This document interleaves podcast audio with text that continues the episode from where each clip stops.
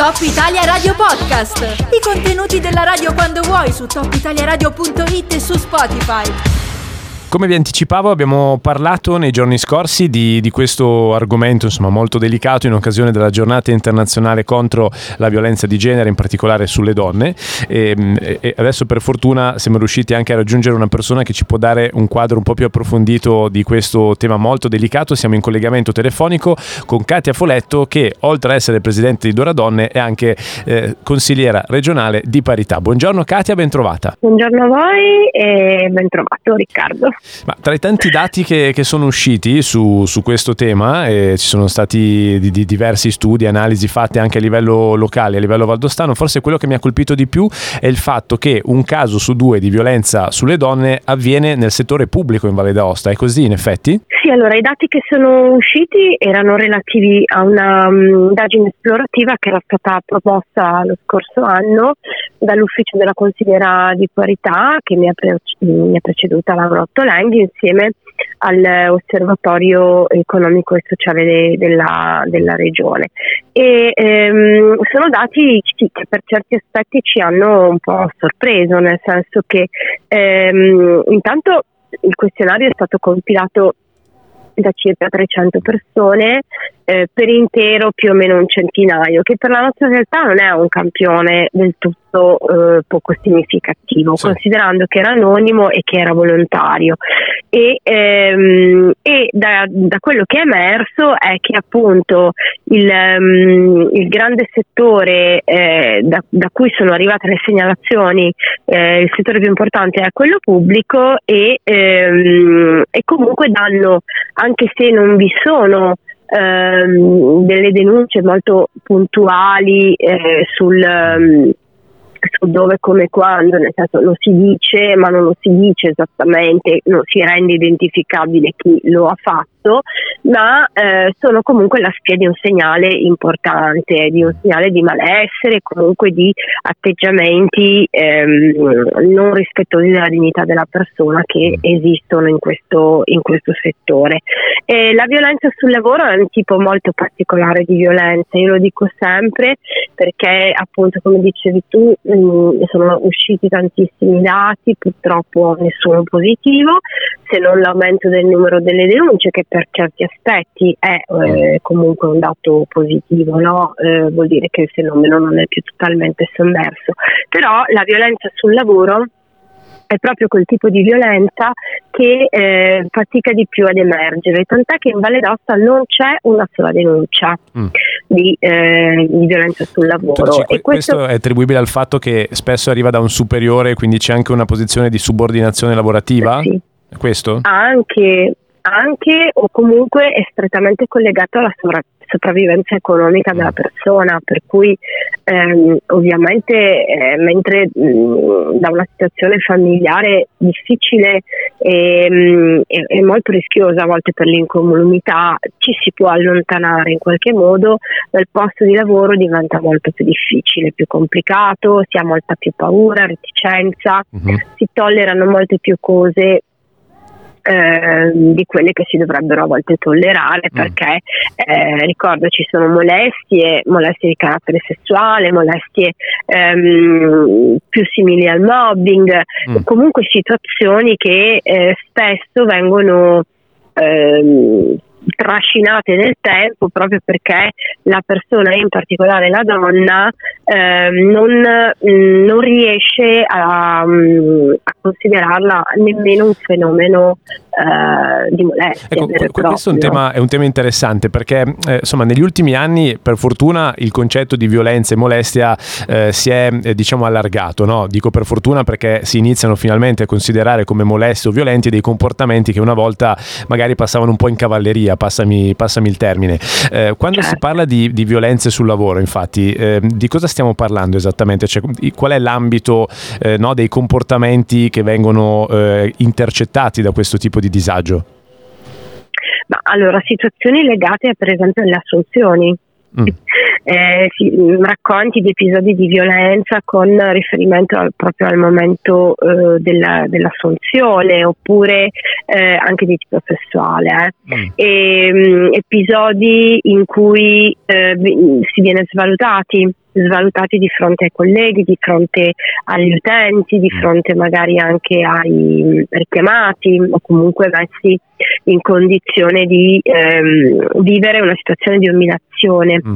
e questo è abbastanza abbastanza pesante e mh, mm, ci sono racconti anche eh, ad esempio eh, legato al, mh, mm, alla non tutela da parte del datore di lavoro ehm, nei confronti di terzi per cui ehm, non so il, eh, l'utente che viene in ufficio a fare una pratica piuttosto che il cliente che ehm, eh, si rivolge a, all'operatore, all'operatrice ehm, e eh, subisce delle ritorsioni mm. perché il suo comportamento non viene ritenuto adeguato, mm. ehm, declassamenti, mancate promozioni, atteggiamenti comunque di ehm, vessazioni, richiami, richiami verbali, richiami scritti, fino ad arrivare a situazioni, come ripeto, eh, più simili, più vicine al, um, al mobbing, no? che eh, comunque sono a volte abbastanza sul, sul confine. Sì. E ehm, non sono solo donne che hanno risposto, in gran parte sì, ma ci sono anche degli uomini e ci sono anche delle persone che non si sono classificate, quindi. Non, non, sappiamo se perché non si riconoscono nel genere binario oppure perché non, non volevano in alcun modo essere mm, esatto, esatto. Eh, se, sì. Senti, a questo punto eh, hai delineato direi un quadro eh, che, che, di fatto non ha dati positivi tranne appunto quello che ci dicevi prima delle denunce che sono aumentate che da un certo punto di vista può essere considerato tale. Eh, ti chiederei a, a questo punto eh, cosa si fa, cioè come si può eh, cercare di arginare questo fenomeno, di invertire questo trend che mi pare assolutamente negativo. Mm. Allora, sicuramente fare delle azioni, appunto, come dicevamo prima, concrete di supporto alle persone. Io quello che ho lanciato quel, il 25 novembre è stato un manifesto di azioni proprio sottoscritto dalle organizzazioni datoriali, dalle organizzazioni sindacali, dal CELVA, dall'Università della Valle d'Aosta ha, ha, ha iniziato il PLITER, dalla, dalla ASL regionale, insomma andrò azienda per azienda a promuoverlo. Che cosa prevede questo uh, documento? Prevede intanto individuare una persona di fiducia all'interno del posto di lavoro, cioè una persona che sia credibile sia da parte dei lavoratori e delle lavoratrici che da parte del datore di lavoro. Questo perché? Perché molto spesso si fa fatica si fa proprio fatica a raccontare eh, che cosa si vive e ehm, si ha paura di andare for- dalle forze dell'ordine, di andare a fare una denuncia esterna, quindi provare a individuare qualcuno che sia un soggetto terzo, comunque all'interno del contesto lavorativo, può aiutare a far emergere queste, queste situazioni. Dopodiché eh, io promuoverò insieme all'INAIL regionale e alla direzione territoriale dell'Ispettorato del Lavoro che hanno sotto, proposto con me questo documento delle azioni di formazione e di accompagnamento sia nei confronti eh, dei datori di lavoro che delle lavoratrici dei lavoratori che delle organizzazioni sindacali che appunto hanno i loro delegati all'interno dei contesti lavorativi uh-huh. e devo dire che ehm, sarà un percorso che non finirà nel breve periodo, noi abbiamo previsto una durata triennale, ma che speriamo aiuti davvero a far emergere quei dati che ehm, che ci sono, che abbiamo visto, ad esempio eh, rileggevo adesso la, la relazione, ehm, sono i più giovani che eh, denunciano di più, no? che arrivano eh, a dire più facilmente dei più vecchi che magari sono più abituati anche a, a tollerare certe situazioni, mentre i più giovani lo fanno meno e eh, in particolare nella fascia tra i 30 e i 40 anni. Mm.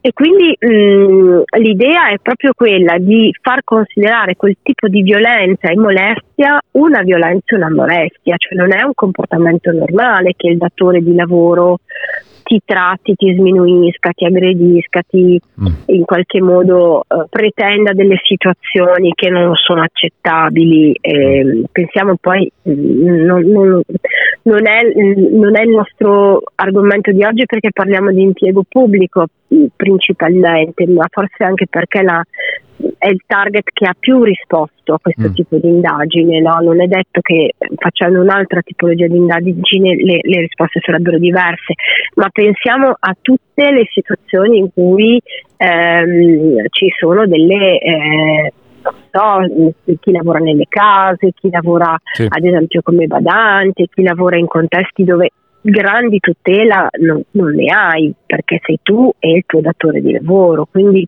mm-hmm. lì eh, c'è un sommerso che andrebbe sicuramente indagato. Eh, è chiaro. con strumenti diversi. È chiarissimo. Katia, se hai ancora 5 minuti eh, sì. di, di, di, di, pazienza, mettiamo un disco al volo, poi eh, ti faccio ancora un'altra domanda che mi interessa l'argomento. Eh, siamo con Katia Foletto che è consigliera regionale di parità, tra poco torniamo, adesso Music Box. Siamo in collegamento con Katia Foletto, consigliera regionale di parità, si parla eh, di violenza sul lavoro, si parla di molestie, si parla di disparità di genere, più in generale perché poi l'argomento si può estendere. Proprio in quest'ottica, Katia, eh, abbiamo citato dei dati interessanti che fotografano un po' la situazione regionale a livello di violenze sulle donne sul lavoro. E, sorprendentemente, dicevamo, emerge il settore pubblico come settore dove ci sono più segnalazioni, quantomeno o comunque dove avete eh, raggiunto più riscontri tramite questa indagine. Eh, se invece dovessi citare altri dati che secondo te meglio di tutti fotografano la situazione di disparità di genere presente in Valle d'Aosta, tu quali citeresti? Allora, per quanto riguarda la Valle d'Aosta, eh, beh, lì eh, andremo eh, a parlare di, di, un argomento estremamente interessante e importante che è quello della rappresentanza perché eh, a oggi, ma questo è un tema molto difficile e delicato da toccare, soprattutto mm. ora, non abbiamo eh, un numero sicuramente di elette sufficiente a rappresentare le donne e eh, parlo del Consiglio regionale ovviamente, mentre eh, e non abbiamo tutt'oggi una donna eh, presente in giunta, quindi ehm, è un tema che tocca la politica, un tema su cui andrebbe fatta una riflessione molto attenta, molto, attenta, molto aperta anche su, su questo. E eh, ricordo che siamo una delle quattro regioni italiane che non ha una, la preferenza di genere, la doppia preferenza di genere all'interno del suo sistema elettorale. Siamo noi, il Friuli Venezia Giulia, la Sicilia e il Piemonte. E, mh, mm, oltre questo eh, ci sono sicuramente dei dati relativi alla mh, mm, alla presenza delle donne nelle cariche apicali. Ieri eh, ho proprio fatto un'iniziativa ehm, legata alle, alla presenza delle donne nei consigli delle, di amministrazione. Devo dire che noi come Valle d'Aosta siamo meglio, siamo messi meglio che nel resto del paese perché i dati del 2019 dicono che in realtà siamo i primi in Italia, ma eh, manca ancora questa diffusione a livello ehm, culturale, ecco, questa, questo cambiamento culturale che prevede una partecipazione ampia delle donne mm. eh, a tutte quelle che sono le cariche apicali. Ehm, nel 2022, questo per uscire un po' dalla nostra realtà, eh, nel 2022 l'indice diciamo, di parità, eh, di disparità di genere eh, che è uscito nel mese di novembre è, eh, in Europa è ancora, è ancora, troppo alto, nel senso che ancora, ci sono ancora mh, mm, 17 obiettivi di Agenda 2030, il quinto prevede proprio che eh, ci sarà ehm, la il raggiungimento della piena uguaglianza di genere entro il 2030. In realtà mh, gli studi dicono che per arrivarci ci vorranno esattamente 286 anni, ah, perché prima eravamo, sì. eravamo, messi un po' meglio prima del Covid e poi eh, siamo sì, mi, mi ricorda un po' il, esatto. il discorso sul clima no? che si fa spesso con questi esatto, obiettivi che sono esatto. palesemente realizzabili a livello di tempo purtroppo. Eh, Esatto, e, e quindi mh, mm, ci sono degli indici che vengono utilizzati per valutare no, questi parametri, non, non sono messi a caso, tipo la partecipazione delle donne al mercato del lavoro, il tipo di eh, supporti normativi ed economici, servizi per la conciliazione, i titoli di studio, appunto l'accesso alla progressione e le prospettive di carriera, quali mm. sono i fattori che impediscono appunto la, la prospettiva della, della carriera, eh, le quote nei consigli di amministrazione, la rappresentanza in politica e quant'altro. Sono tutti degli indici che vengono studiati a seconda dei vari paesi per eh, dire a che punto siamo. Ecco, in mm. Italia non siamo poi a un grandissimo punto mm. e, ehm, perché purtroppo c'è ancora, nonostante il cambiamento importante che c'è stato insomma, negli ultimi decenni, eh, c'è ancora però l'idea della suddivisione tradizionale mm. del ruoli no? a livello di gestione anche familiare. Questo la donna è casa, molto complesso. Certo, certo, il marito che sì, lavora. Sì, esatto. Rimane ancora questa idea. stereotipo no, mi, mi fa, un po' strisciante. Mi, mi, fa, mi, fa, riflettere questa cosa perché quando ne parlavamo mi ricordo eh, alcuni ascoltatori che ci avevano scritto eh, dicendo sicuramente questi dati bruttissimi che citate no? sulla violenza, mm. eh, sulla disparità dipendono dal fatto che siamo pieni di immigrati, no? che abbiamo eh, diciamo, tirato dentro una serie di, di culture che, che, che, portano questa visione no? primitiva della donna, eccetera. Però alla fine non è che a livello italiano mi sembra no? di, di, di, essere proprio eh, un paese campione di progressismo storicamente da questo punto di vista. Mm, assolutamente no, ma poi vorrei dire insomma, agli, ascoltatori che la violenza purtroppo non ha confini sulle donne e non ha nemmeno ehm, e non ha nemmeno facilità e nemmeno ceto sociale, cioè mm. non c'è una suddivisione per cui in quel ceto sociale lì o in quella zona lì c'è più violenza che in altre, non è così perché i fattori scatenanti sono mol- molteplici, sicuramente le condizioni economiche non aiutano, ma non sono, non sono così esclusivamente determinanti. Mm, okay. E quindi mh, è un discorso molto complicato e sicuramente la questione migranti oppure il, il, il fatto che eh, culturalmente in certe situazioni del mondo la donna sia considerata sottomessa, ehm, beh, pensiamo a quanto nel nostro paese sia stato difficile fare certi passaggi. Sì, certo. Il delitto d'onore è stato eliminato nel 1981, quindi esatto. non, non mille anni fa. Il famoso, il famoso divorzio all'italiana, insomma, no? per, per, citare anche il cinema. Esatto. Eh, senti sì. Katia, ci sarebbero, come mm. hai detto tu giustamente, tante cose da dire su questo argomento, magari un'ultima battuta su un tema che so starti particolarmente particolarmente a cuore che è quello del linguaggio, cioè in che modo il linguaggio c'entra con tutto quello che hai detto?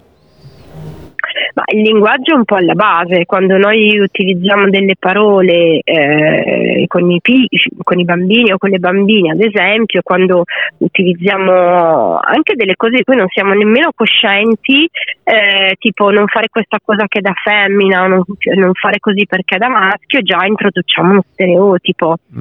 Semplicissimo, banalissimo, però piangi come una femminuccia è una frase che da sempre è, eh, ha sminuito il ruolo della donna, poi da lì dovremmo partire, eh, dobbiamo anche essere consapevoli di quello che facciamo, del, magari anche sul lavoro che facciamo, eh, nel lavoro che facciamo utilizzare sempre un linguaggio rispettoso degli altri e delle altre persone e spesso non succede e, e questo mm, è importante. I modelli culturali che trasmettiamo sono importanti e, mm, e siamo sempre comunque osservati.